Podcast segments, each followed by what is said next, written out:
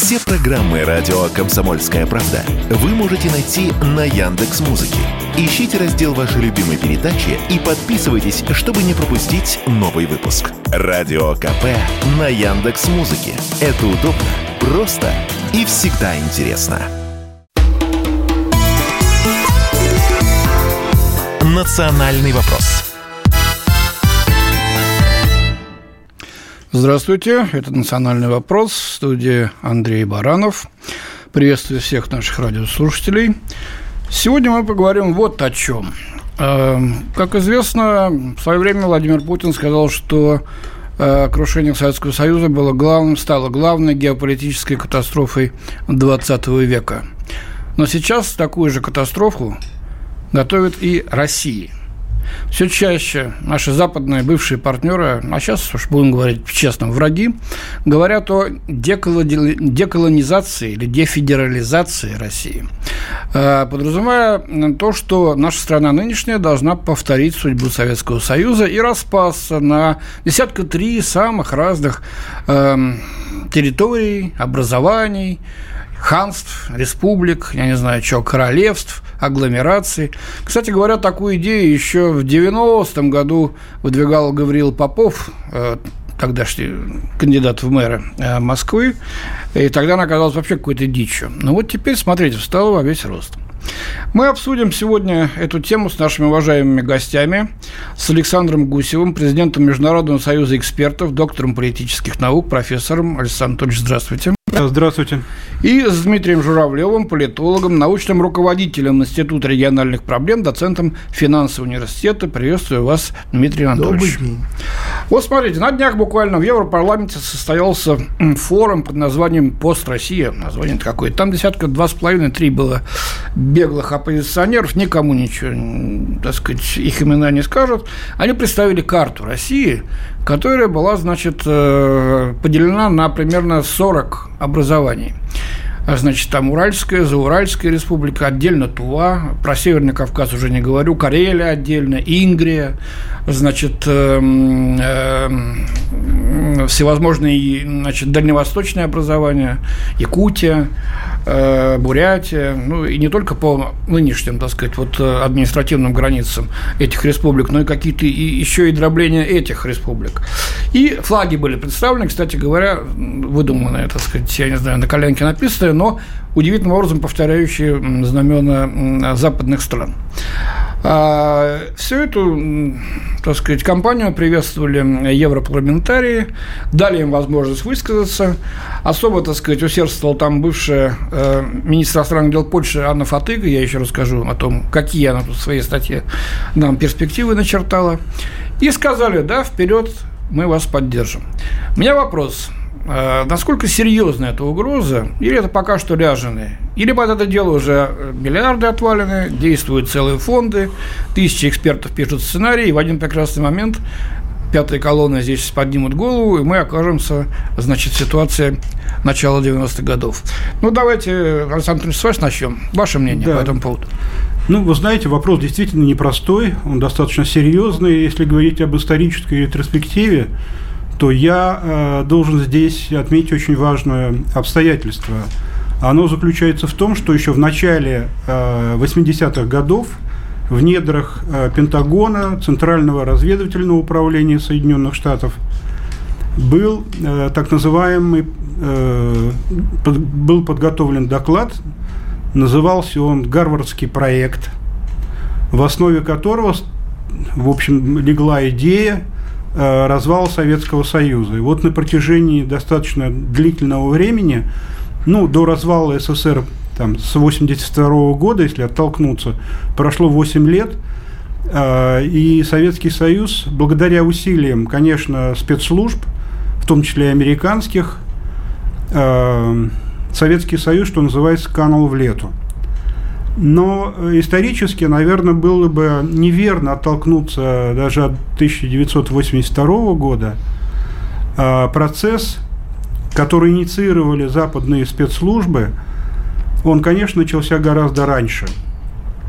И здесь э, необходимо вспомнить также э, проект, который тоже родился в недрах Центрального разведывательного управления Соединенных Штатов. Готовили его сотрудники э, Джонстаунского университета. К 1957 году этот доклад под названием «Проведение специальной военной операции на территории Украины» был подготовлен так и начал реализовывать Украины специальной военной операции. Надо же, как время повторяется. С 1957 года он начал реализовываться. Почему была выбрана Украина? Ну, абсолютно не случайно. Вообще мы сейчас говорим, что Украина явилась самым слабым звеном на постсоветском пространстве. Учитывая коллаборационизм, который, да, существовал на Украине и пустил достаточно глубокие корни, там э, спецслужбы американские, британские, немецкие нашли достаточно серьезную почву для того, чтобы настроить население против э, действующей власти, против власти, ну, тогда возглавляемый Э, коммунистической партии Советского Союза. Вот этот процесс продолжался. Ну, ну, тогда они голову не очень поднимали, честно говоря. Они прекрасно ну, знали, чем это э, кончится. Нет, почему не поднимали? Поднимали. Здесь я, Андрей, с вами не соглашусь, потому что я достаточно долгое время провел на Украине. Я учился в Днепропетровском э, национальном университете, служил на Украине, в том числе и на Западной Украине, и в Центральной в центральных областях Украины. Я помню, как э, население достаточно жестко относилось на Западе. Не только и в центре, э, там в Киевской области, в ну, Житомирской области. Не знаю, у меня другой а, опыт совсем. А ну, на ладно. Западе, на Западе, вот тут я не согласился бы. Я служил в Закарпатье, в Закарпатской области. Э, Но это русина, это не западенцы. Да, вот там отношение совершенно было это иное совсем к другие люди, советским да, солдатам. Да.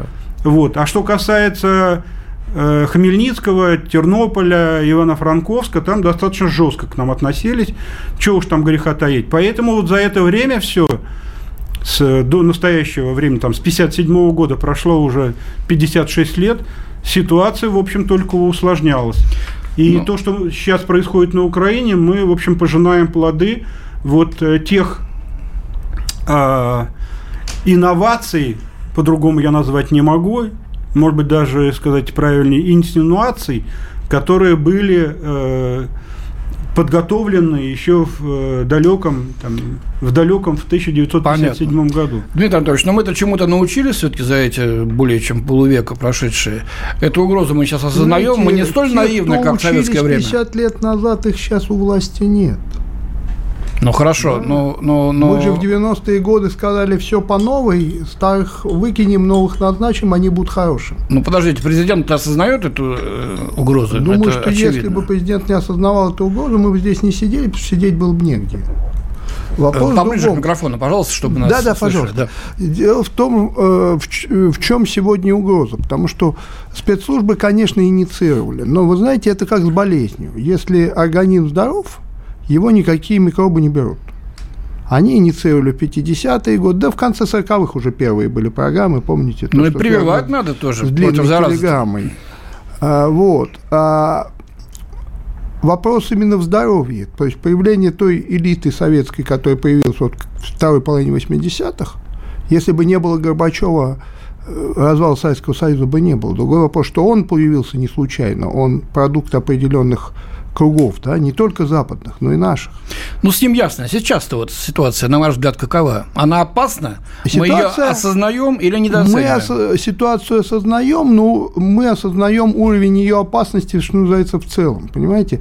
Она опасна ведь не фактом того, что кто-то хочет нас поделить. Вот мне приходилось бывать в Европарламенте, более бессмысленной организации Согласен, в мире нет. абсолютно. Да, это такой между собойчик бездельников, которые собираются потрепаться. Но ведь не эти ряженые, как вы правильно их назвали, и не Европарламент будет принимать решения, да, будут вкладываться деньги в развитие национальных движений. Вот что у нас сейчас будет, да? Причем даже не за отделение от России, а за увеличение национальной гордости, за изучение национальной э, истории. Это же все долгий процесс. Да? На Украине же тоже начинали не с выхода из СССР, потому что как раз украинские начальники, они были самые кондовы по-советские, ну, им так казалось, да, чем во всех других странах. А потом все развалилось.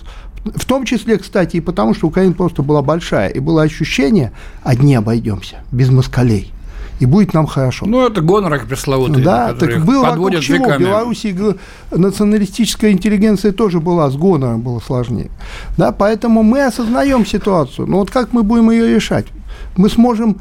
Понимаете, ведь проблема национального именно аспекта, да, вот они же по национальному принципу нас делить собираются, она в чем? Что вроде бы совершенно позитивная идея развития национальной культуры, развития национального языка, разви...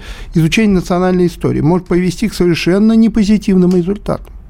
А вы же не можете выйти и сказать, ну мы-то понимаем, что вы такие сяки, не, не для национального языка это делаете. Потому что рядовые жители, они не понимают этой разницы, они не видят этой опасности. Они начинают ее видеть, когда она уже тут. Мне кажется, а наибольшая опасность в элитах. Вот. Э, надо подкупать элиты, так как это сделали советские элиты, уж казалось бы, там все эти первые секретари и прочие, райкомы.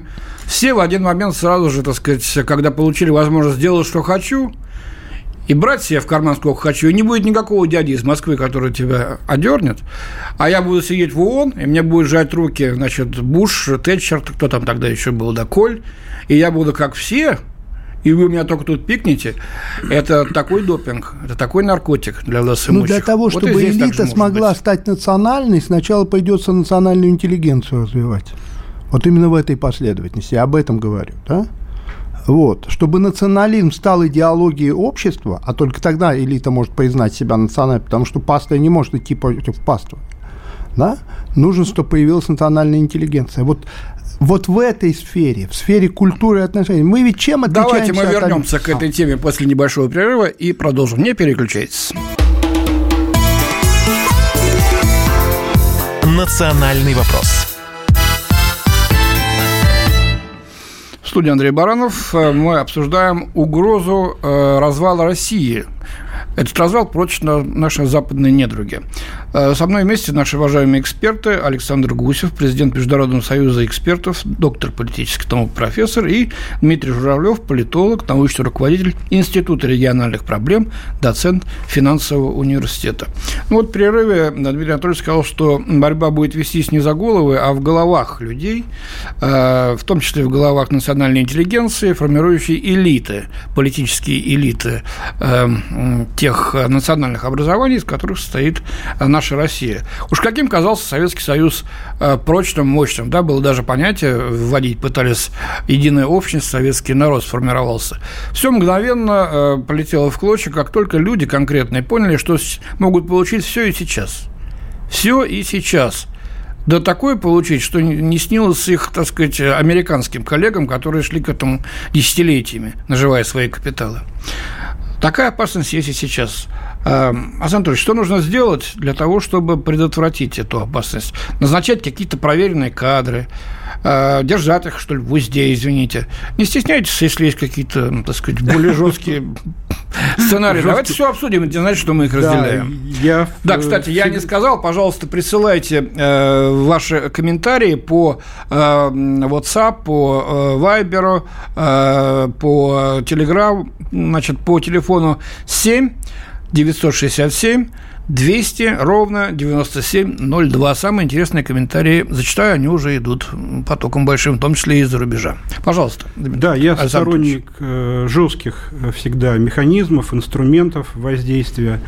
Поэтому, конечно, тут я с вами, уважаемые коллеги, должен согласиться, что э, процесс развала Советского Союза, он был инициирован извне и, конечно, при помощи тех внутренних ресурсов, которые были там, на этапе развала Советского Союза. Здесь я с вами соглашусь. Что касается в умах, он там был в действиях. Сама система постепенно себя изживала, это нужно признать. Поэтому э, мы все как бы жили в это время и ощущали на себе, э, что постепенно-постепенно лидирующая, консолидирующая роль, руководящая роль коммунистической партии постепенно, как говорится, сходила на нет. Да ее свели на нет что она фактически-то была, потом шестую статью Конституции отменили. Да, но э, можно как угодно относиться к Михаилу Сергеевичу Горбачеву. Я здесь скажу лишь одну ремарку. Я с ним лично был хорошо знаком. Мы с Горбачевым? Достаточно... С Михаилом Сергеевичем, да. Угу. Мы достаточно много времени провели в э, беседах друг с другом. Ну и как он вам показался? А, ну, я с ним уже, естественно, познакомился после того, как он не был генеральным секретарем, не был президентом Советского Союза. Это была середина 90-х годов. Вот. И, конечно, я ему задавал вопросы, переживаете ли вы за то, что произошло. И мне кажется, что я получил тогда исчерпывающий ответ, что Горбачев, э, конечно, очень переживал за то, что произошло со страной. Вот, Но своей понимая, вины он не видел в этом. Я тоже общался с ним, правда, вот, не так близко, и, как вы. Э, понимая это, да, он говорил, что он там, им, конкретно им было допущено много ошибок, но надо учитывать ситуацию, в которой находилась страна. Ну, это, это, в общем, понятно. Но это ремарка. Это мое личное мнение, которое я выска- высказал. Ну, история может приговор что касается, что... что касается национальной элиты, мне кажется, что здесь процесс достаточно глубже. Он, конечно, был заложен еще изначально там, в 20-е годы, когда Э, резко решался вопрос о национальный вопрос в нашей стране, образование автономии, образование Советского Союза, принципы образования, вот эти механизмы э, с выходом союзных республик из состава Советского Союза. Это был провозглашенный принцип, но механизмов не было, вот в том-то и дело.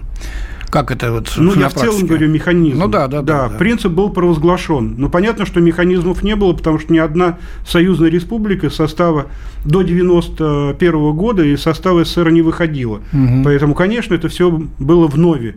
Но принципы были заложены тогда. Еще Сталин же в своих работах писал, там, что заложены были достаточно серьезные принципы, которые могут в конечном итоге повлиять на многие процессы по решению национального вопроса в стране. Ну, собственно, так и произошло. Почитайте труды э, Иосифа Виссарионовича. Э, что касается действий извне, коротко очень, то э, я начал говорить о гарвардском проекте по развалу Советского Союза. Две части этого проекта были реализованы. То есть практически была развалена армия, и развал э, Советского Союза был предопределен, что называется. Но там была третья часть в этом гарвардском плане, которая назывался, или гарвардском проекте, который назывался Хьюстонский проект по развалу Российской Федерации. Вот в 90-е годы этот Хьюстонский проект не был реализован. Россия не развалилась в 90-е годы, несмотря на вот все катаклизмы 90-х годов, да. опасности, трудности там и так далее. Но э, у него не было конечной конечная цель была провозглашена в этом хьюстонском плане. Ну, развал, они развал России, да. но не было временных рамок. Я понимаете? думаю, что Запад пребывал в эйфории, и так все То хорошо есть... получилось. Они царь горы на долгие века, как им казалось, и поэтому, видимо, не очень Ну стараются. да, в какой-то Запад попал в определенные иллюзии в 90-х да. годах. Я с вами здесь соглашусь. Давайте да. я сейчас зачитаю, что нам пишут наши слушатели. Юрген из Финляндии. Это очень опасно, и действуют они по лекалам э, распада СССР. Вот вам Александр оппонирует. Неправда насчет Украины. Всю жизнь 55 лет живу в Донецке, объездил всю Украину, нигде никогда не встречал русофобии. Говорю по-русски. Ну, вот такой опыт у человека. Ну, из Донецка? Можно ему да. позавидовать. Константин, Свердловская область. Искренне завидую. Это вопрос разрушения нашей страны, этот вопрос разрушения нашей страны серьезный. Такая угроза существует и опасная. Вот, потому что наша страна большая, богатая сырьем. Враги никогда не успокоятся, будут лезть и рвать в клочья, как ястребы. Константин Сурала. Нам придется нелегко, пишет он. Пермский край, Александр. Если мы сами не повторим ошибок конца 80-х, начала 90-х прошлого века, то все будет хорошо. Сейчас решается, именно сейчас судьба России решается в СВО. Вот. А по поводу украинского национализма, говорит он, гость прав. Даже в советское время в Западной Украине он проявлялся, но тогда было КГБ СССР, пишет нам. Да, значит, все правильно, да. А, еще из Финляндии, но уже а, другой а, абонент не пишет фамилию. У Сталина не было проблем с элитами. Этот опыт следует использовать. Вредители и враги народа – это враги. Из Латвии Э, пишут, прервать все дипломатические отношения с недругами все равно ничего полезного не предложит. Э, ну, продолжаются отклики, я сейчас не буду просто занимать этим э, время. Я, я хочу сейчас вам, уважаемые эксперты, зачитать несколько пассажей из, из статьи Анны Фатыги, бывшего министра иностранных дел Польши, иностранных дел, да? Сейчас она в Европарламенте возглавляет там какую-то фракцию. Итак, будь Россия, будь то царская, советская или путинская, практически не изменилась. Ее движут все те же имперские замашки, она раз за разом повторяет обкатную схему завоевания, геноцид, колонизация, затем попытки добиться молчаливого признания статус-кво и подкуп международного сообщества миражом экономического сотрудничества.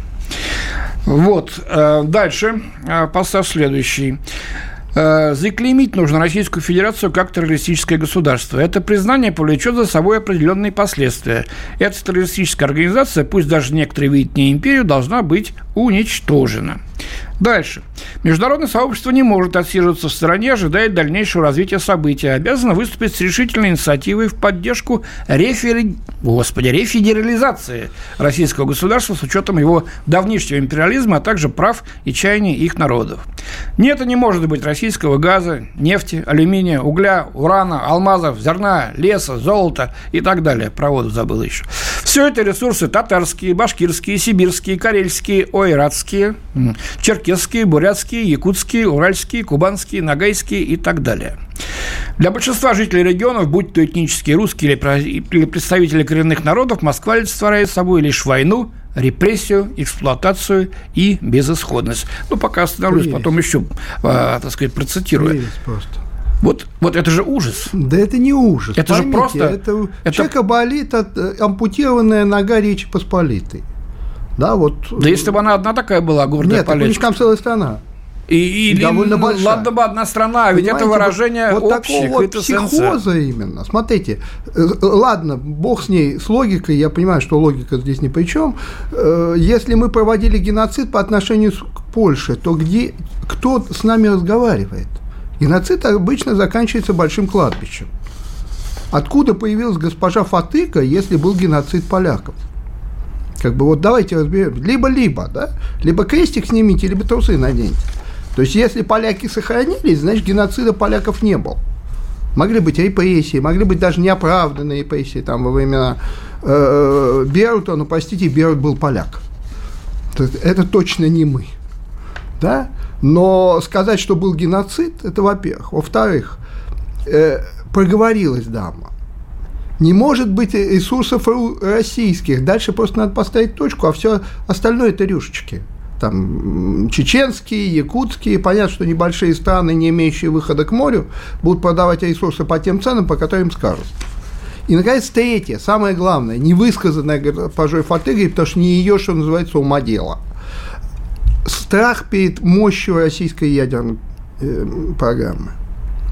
Америка... У американцев один вопрос. Их даже Россия не волнует. То есть хорошо, чтобы она развалилась, но не развалится, в общем, тоже переживем. Но в мире должна быть только одна страна, способная уничтожить другие страны. Соединенные Штаты. Да. Ну ладно, давайте сейчас мы послушаем и новости. Надеюсь, они будут лучше. И после этого сразу продолжим этот очень интересный разговор. Не переключитесь. Национальный вопрос. Студии Андрей Баранов. Продолжаем программу «Национальный вопрос». Обсуждаем угрозу, которую нам навязывают из-за рубежа, ну и некоторые товарищи из пятой колонны здесь. Развал России вслед за э, Советским Союзом и таким образом окончательного решения в пользу Запада э, русского вопроса. Вместе со мной этой темой занимаются наши уважаемые гости, эксперты Александр Гусев, президент Международного союза экспертов, доктор политических наук, профессор, и Дмитрий Журавлев, политолог, научный руководитель Института региональных проблем, доктор финансового э, университета. Ну вот что нам пишут наши слушатели. Пожалуйста, 8 967 200 ровно 9702 по э, WhatsApp, по Viber, по Telegram, по SMS. А если бы в 80-х годах, пишут из Пермского края, был лидер с такой волей, как Путин, развала бы не состоялось. Э, вот вопрос э, непонятно из Московской области. Не совсем понятно, почему американцы выбрали Украину для проведения своей э, операции в 1957 году с ее русофобией. А в Прибалтике было ее меньше, этой русофобии. Ну, сейчас затронем этот Прибалтика вопрос. была меньше. А, Свердловская область, это верно, да, Прибалтика да, меньше, и она, было... и она не защищаема. Прибалтики было значительно меньше. Да. А, Константин из Свердловской области не так давно, ну, правда, госпожа Улбрайт заявила, что Россия захватила Сибирь. Но это приписывает э, Улбрайт эту фразу, честно говоря, нигде она не зафиксирована. Вот. Э, ну и другие сообщения, сейчас пока не будем все зачитывать. Закончу с этой фатыгой пресловутой, чтобы уж больше о ней не вспоминать. Но это интересно, потому что она выражает не только мнение свое или мнение поляков э, болезненное, да, э, историческим, так сказать, своим гонором, но и мнение очень многих на Западе, в том числе их заправил англосаксов. Принимая во внимание национально-этническую карту территории Российской Федерации, пишет Фатыга, следует обсудить перспективы создания на построссийском пространстве свободных и независимых государств, а также залога их будущей стабильности и процветания. Международное сообщество обязано поддерживать права коренных народов, которые в результате российского завоевания и колонизации вынуждены жить в границах Российской Федерации. Ну, дальше вообще бред, вишенка на торте или на коктейле, кому как. Эм, мы должны понимать, пишет она, заявляет, вернее, она, что Российская империя отрицала саму культуру покоренных народов, нередко присваивая себе их наследие. Западному термину «культурная апроприация» можно найти в России немало примеров. Так, Михаил Лермонтов крал легенды покоренных черкесов, а этническому украинцу Николая Гоголя русские всегда отказывали в национальном самосознании. Ну что, бред силой фатыги, да? Силой, силой э, кобылы. Но ведь это же а, программная статья. Это не бред, это сублимация. То есть вот это Давайте ужас, на русский переведем, а то сейчас. Э, ну, то есть э, подсознание вырывается на поверхность в виде полуосознанных слов. Да? Ну, наверное, так. О, а, страх. Вот их всех объединяет страх. Почему поляки, почему прибалты? Да? Я много с прибалтикой работал, там нормальные сами люди-то нормальные. Да? Вот этот у элит ужас, вы нас завоюете. Вот э, даже с поли... давно, лет 15 назад, с польскими политологами обсуждал, вы нас завоюете. Я говорю, а зачем? На... Зачем они нужны нам, извините? Ну как же, ответ был дан на этот вопрос. Мы богатые, а вы бедные, вы захотите нас ограбить. Да. Я не стал им карту показывать, где Якутия, где э, золотые прииски Востока. Но да? у них зато унитазы есть, а у нас нет. И асфальт мы сдерем, у нас же нет асфальта. Ну да, и отвезем. На Украине сейчас считают так некоторые да, на полном да. серьезе. Понимаете, вот этот страх элит, понимаете, пока есть Россия, элиты Запада могут измениться. Но, ну, в смысле, их могут изменить. Дмитрий Анатольевич, а ну... надежда на то, что наступит счастливое время, когда под их трон уже никто не сможет подкопаться, потому что просто не будет возможности. Некому. Но ведь на Украине-то многие действительно думают теперь, что Гоголю отказывали в национальном Гоголь вообще писал по-русски. Правильно. Он и, кстати говоря, свой дневник э, Тарас Шевченко вел на русском да, языке. Да, да. На русском, свой для Тарас... себя на русском да, языке. Да, да. Тарас Шевченко. Ну и, и в Черкесии вдруг кто-нибудь скажет, да, э, вор, вор был Лермонтов, запросто могут Нет, быть. Но вот это вот, из вот интеллигентов вот, то, что вы скажет. говорили, вот это вот очень зыбкое самосознание национальное между национальной гордостью и самосознанием и национальным чванством. Конечно. который переходит вот уже черт знает во что. И запросто, запросто вот это вот негатив вбить, и потом уже не выбьешь. Понимаете, есть такой принцип. Если человек занят каким-то делом, да, каким угодно, от э, промышленного производства до науки включительно, он почти никогда не бывает чванливым, у него до этого времени нет. А вот если человеку делать нечего, да, и особо показать нечего, вот тут появляется национальная интеллигенция. Я имею в виду не людей национальности с высоким образованием, а именно людей, которые делают национальность своим единственным козырем. Да. да, я умею хуже вас, но я местный, и вы обязаны мне что-то дать. Ну, кстати, у американцев же то же самое. Ну, вот эти, украинские беженцы значение. говорят, что мы не местные, но вы нам все равно обязаны дать здесь лучше да. еду, лучше... А с другой стороны, понимаете, я помню знаменитое высказывание, которое приписывается Гамзатову. Мы к вам добровольно не входили, добровольно не уйдем. Да? Ну. То есть это о чем? Ребята, мы в вашей системе нашли свое место, мы свое место никому не отдадим. Нам не нужна национальная республика, но это просто позиция тоже национальная, но более здравая. Но да. эта позиция Западу-то не нужна. Да, вот эти, которые добровольно не уйдут, зачем они ему? Ну, это с позиции разума. Но меня пугает то, что вот ритуальность какую-то хотят ввести, совершенно иррационализм. А, вот посмотрите, что говорит э, президент Польши Дуда, нынешний президент Зеленскому. Я говорю, Владимир, глядя на нашу историю, я умоляю вас, когда вы победите Россию, когда русские приползут сюда на коленях, подписывают мир, тогда ведите их в Переславль, пусть они подпишут с вами мир там, пусть перечеркнут все те годы советского и российского влияния и этот плен со времен царизма до недавнего времени, от которого вы сейчас снова обороняетесь. В 1654 году в Переяславле да. Переяславская рада воссоединение Украины с Россией. Вы заметьте, да, да. вот вы заметьте, Богдан Хмельницкий. Да, да. Богдан Хмельницкий. Вот это же культовые какие-то, смотрите, ритуальные вещи. Конечно, Вуду, это же в культуре, это же не в политике. Да? Э, почему Переславская Рада? Потому что мы не присоединяли Украину. Это Украина к нам попросилась. И мы довольно долго... казаки. Их было 82 человека.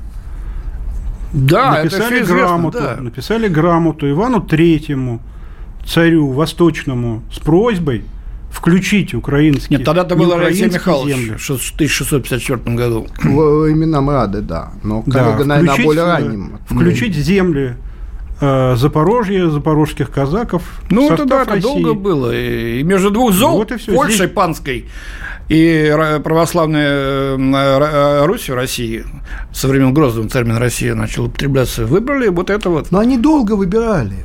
После Хмельницкого был Выговский, который были, пытался да, вернуться да, в Польшу, потом был какой-то, э, который хотел в Турцию. Но объективный выбор привел к тому, что с Россией все-таки безопаснее всего. Это правильно.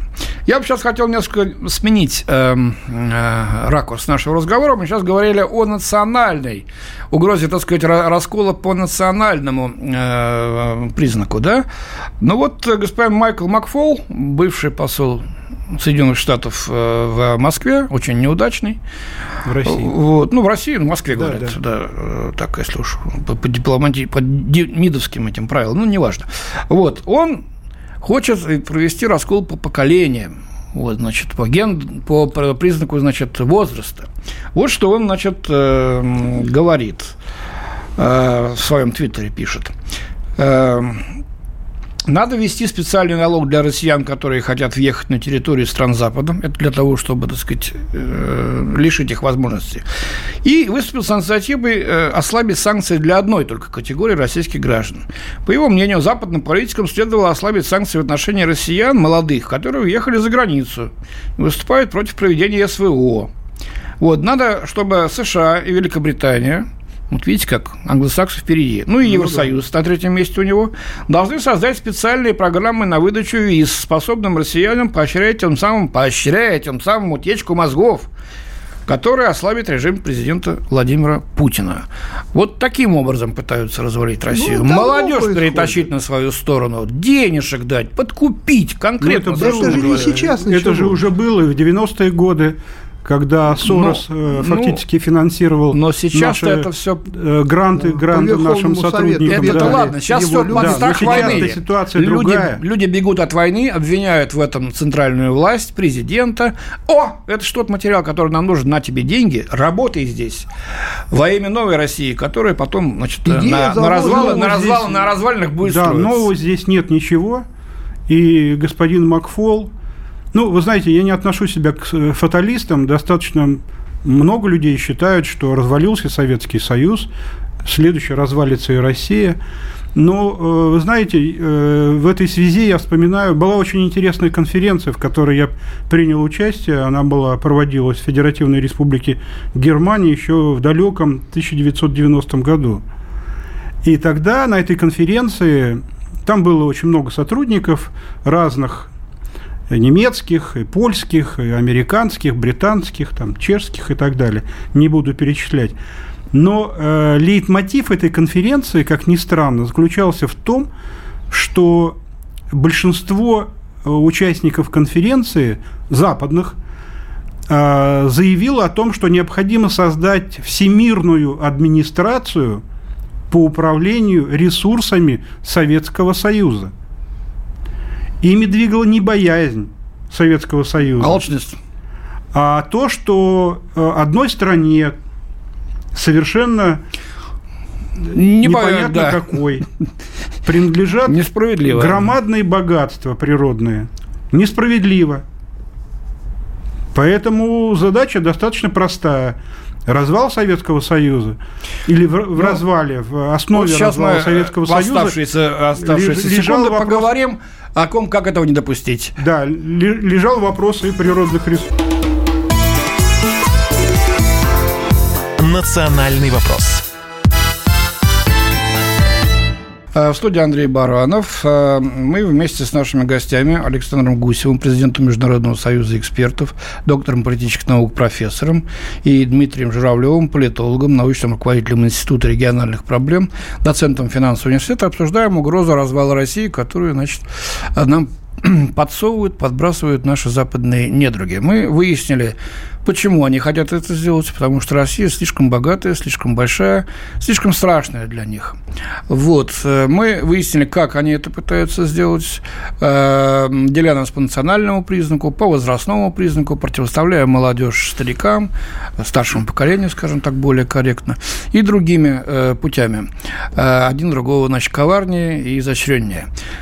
Теперь давайте обсудим, подводя итоги, что мы можем этому противопоставить, какие задействовать механизмы, схемы, чтобы не допустить этого страшного сценария, который будет означать конец нашей державы и конец жизни в физическом смысле многим из нас. А, Александр Анатольевич, пожалуйста. Я считаю, что здесь несколько основных целей, которые нужно реализовать нашей действующей власти. Первое, безусловно, это консолидация российского общества вот в этих современных условиях, условиях проведения специальной военной операции. В связи с этим очень важным вопросом является укрепление позиции, укрепление нашей российской армии, потому что армия и народ едины. Э, третья составляющая заключается в том, что мы в значительной степени, наша экономика зависима от мировых рынков – мы, э, к сожалению, я должен отметить, достаточно жестко встроены в э, мировые торговые сети. А вот мне кажется, что здесь мы самодостаточная страна с точки зрения экономики. Здесь мы должны перейти, ну, это уже было провозглашено, на мобилизационные экономические рельсы. Четвертое, важной составляющей является национализация средств производства – без э, этого мы э, современные проблемы, современные угрозы локализовать не сможем.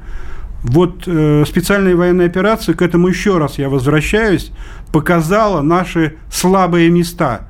К сожалению, наш крупный бизнес э, тесно связан с э, мировыми рынками, с мировым капиталом, и мы видим, что достаточно большие средства уходят в том числе и на поддержание украинской, украинских вооруженных сил. Крупные нефтяные компании, не буду называть какие, торгуя с э, западными компаниями, фактически обеспечивают э, дизельным топливом и бензином те танки БТР, БМП, которые воюют против российских войск на Украине. Вот этого быть не должно. Поэтому глубоко убежден, что вопросы национализации средств производства является одним из важнейших э, требований, просто требований сегодняшнего дня. Спасибо. Дмитрий Петрович, пожалуйста, ну, ваше Я мнение. добавлю к технологическим основаниям, с которыми я согласен, идеологические. Да, потому что чтобы армия воевала, чтобы экономика работала, нужно, чтобы ее не предавали. Да? Кроме того, что ее надо саму укреплять, с этим бесспорный тезис, что нужно, чтобы ее не предавали. Поэтому необходимо еще как минимум две вещи. Борьба с пятой колонной, причем жесткая. Угу. И второе, работа с молодежью. Язык. У нас с ними разный язык. Я вот постоянно преподаю, я преподаю очень много. Я понимаю, что они, сказать, что они хуже нас, или мы хуже их, да? А то, что мы говорим на разных языках, и поэтому нам, то, что нам кажется аксиомой, им кажется теоремой, и наоборот. Но мы порой всегда, должны им доказывать было, то, что кажется, с нашей точки зрения, доказательства не В вашей молодости не так, что ли, было? Вам не казалось? Нет, так всегда было, но когда у вас кризис, да, когда у вас напряжение, это всегда проблема, но это всегда проблема отношений людей. Вот не договорились с родителями, ушли жить куда-то еще. А сейчас это проблема государства. Да, потому что они-то хотят самого лучшего. Но им понятно, что им говорят западные товарищи. Они говорят на одном языке, на одной компьютерной игре учились а не то, что говорим мы, потому что мы учились в другой как бы, исторической реальности. И нам очень внимательно нужно следить за переводом, да, когда не потому, что они плохие и не любят Родину, а потому, что они Родину очень часто понимают по-другому, а мы этого не замечаем. Да, мы им рассказываем, мы говорим правду, мы говорим то, в чем мы уверены. Они на нас смотрят, мило кивают, да? Не потому, что они не хотят, а потому, что в их языке эти слова означают другой смысл. Да? А мы искренне уверены, что мы с ними договорились. Ну, а может они быть, же, Макфон недаром может... бьет по молодежи. Да, ну да, да, да сегодня да. не получится, но завтра вырастет. Вот та молодежь, которая вырастала в 70-е, 80-е годы, я имею в виду элитную советскую молодежь, помните, как дети профессоров и дипломатов, она же была уже антисоветской во многом. Она уже приучена была Слушай, к ну западным это голосам. Я, я вырастал в 70-е, 80-е годы, ни, Нет, ну никаким ну антисоветчиком не, не, ну не был никогда. Э, папа в ЦК партии работал? Нет, не работал, я же об но, этих... но он был коммунистом всегда. Так вот, он верил. И а воевал, те, кто работали в высших органах власти, уже ни во что не верили. И дети их тоже. И вот эти, эти люди не так во многом было. развалили страну. Не потому, что хотели, а потому, что они так понимали жизнь. Да? Вот мы должны не пропустить этот момент, мы должны свою правду им не просто говорить, а понимать, что им надо это переводить на другой язык. Это задача сложная, очень сложная, очень мне сложная. кажется. Я... Так, может быть, тогда продвигать все-таки молодые кадры и в преподавательский, что ли, состав как-то? Ну, можно, но должен, чтобы, это был, чтобы это были наши... Ой, если есть возможность, я готов молодому передать э, всю свою э, э, преподавательскую деятельность с удовольствием. Вы понимаете, где бы найти такого молодого? Да, он же в бизнес пойдет. Ну, представленные будет... министры же были 32 ну, сколько года. было? Косыгин, Дмитрий Устинов, Устинову, да. да, 32 года, 33. Какие вершили дела? Косыгин перебросил на Восток в 41 году всю промышленность. Ну, не всю, но ну, а с костяк, ну, что позволило организовать оборону. Тылу. Вот, вот эта программа, да, великая, ей же до сих пор все удивляются. Да. Вот, конечно, конечно, она была конечно. мобилизационная, но здесь, там попробуй вякнуть, Но тогда нужны еще и общие механизмы кадровой политики более заработанные. Да? Мы постоянно этим занимаемся, мы что-то для этого делаем. Но сказать, что у нас есть система вы, э, выделения способных людей, я бы не сказал, что есть система. Нет кадровой системы, безусловно. Вот она, да. Мне кажется, надо, чтобы все-таки большинство общества осознало той жизни, которая была до 22 года, больше не будет будет все гораздо сложнее, серьезнее, потому что встает вопрос вопросов, кто кого. И это будут решать наши бойцы на поле битвы своим мужеством и своей храбростью, и политики и дипломаты своим искусством, а самое главное – единение общества, которого нам не занимать. Вот это надо понять. Все поменялось. И пойти, как вчера ты шел в ресторан, идти сегодня, думать, когда ты поедешь в Таиланд или на Бали в какой-нибудь, нет, этого уже не будет. Надо браться, работать и биться, и приносить какие-то жертвы. Вот пока это народ не поймет, как это понял в Великую Отечественную войну, жилы натягивая, но все-таки приближая победу, мы ничего не добьемся. Так и будем брать деревню, отдавать деревню, я имею в виду не, не на Украине, а вот так в умах. Туда-сюда. Высказывание, да вот. про лесника. Поэтому, да, поэтому вот это надо, чтобы, так сказать, овладело обществом. Я вижу, как президент пытается что-то говорить, пытаются некоторые наши, так сказать, общественные деятели это делать, но я не вижу ни в элите, пока что в нашей центральной, региональной слабо знаю, но подозреваю, там еще интересней. Вот, вот э, не среди интеллигенции национальной, вон вы видите, как себя повели, так сказать, писатели искусства. Слава богу, не что все, уехали, не, не все. дай бог вернуться. Не все, да, но, но, но, но, но многие. Еще поедут. Абсолютно. Они не то что, так сказать, разобижены, они возмущены тем, что их за шиворот вытащили из привычной зоны комфорта, из этой неги, вот, из этого гедонизма, в котором они привыкли, так сказать, пребывать, и заставили, ах, ты, черт возьми, меня лишают корпоративных заработков там. Или мне не дают возможность поехать туда, куда я хочу – открывая ногой, или сесть на золотой Мерседес и всякие совки и прочее, чтобы быдло здесь у, у, у, с дороги убиралось. И они жесточаются. И они становятся той пятой колонной, которую, конечно же, пригреет Запад. Вот. Потому что они не глупые люди-то эти вот ожесточившиеся. У них у всех высшее образование за плечами. Вот. У них есть деньги. И, главное, амбиции. Они хотят вернуть то, что теряют сейчас. А многие из нас не понимают – чего мы можем лишиться. Согласны? Да, конечно. да, согласен. Ну, Скажите что-нибудь такое ободряющее. Пока вы думаете, вот тут спрашивают меня, что Лена Афонина больше не работает? Э, работает, завтра пролетает из законного отпуска. Я вот тут э, бьюсь один за нее и за себя, как могу. Так что скоро услышите, услышите ее замечательный страстный голос, вот, эм, который, значит, мужские голоса оттенит. Ну, я могу да. сказать, что... Да, пожалуйста. Да. Э, У нас минутка? Я, поэтому... Да, я хочу все-таки успокоить людей. Это, очень важно сейчас в этой, в этой ситуации, потому что все переживают. И матери, и отцы, которые проводили на военную операцию своих сыновей, дочерей. Поэтому я хочу всех приободрить. Все-таки не унывайте. Я убежден, а даже уверен в том, что победа будет за нами. И мы э, в конечном итоге разобьем все эти планы Запада, гарвардские проекты, хьюстонские, перебьем хребет этому коллективному Западу, и все у нас будет хорошо. Ну, 20 секундочек у вас есть. Э, продолжу. Мы победим именно тогда, когда будем уверены в победе. Ничего другое нас не ограничивает. Согласен. Вот эта уверенность в правоте своего дела, она, собственно, нас и двигает вперед. А наше дело правое, поэтому победа будет за нами. Большое спасибо, уважаемые гости. Спасибо, радиослушатели. До свидания. Национальный вопрос.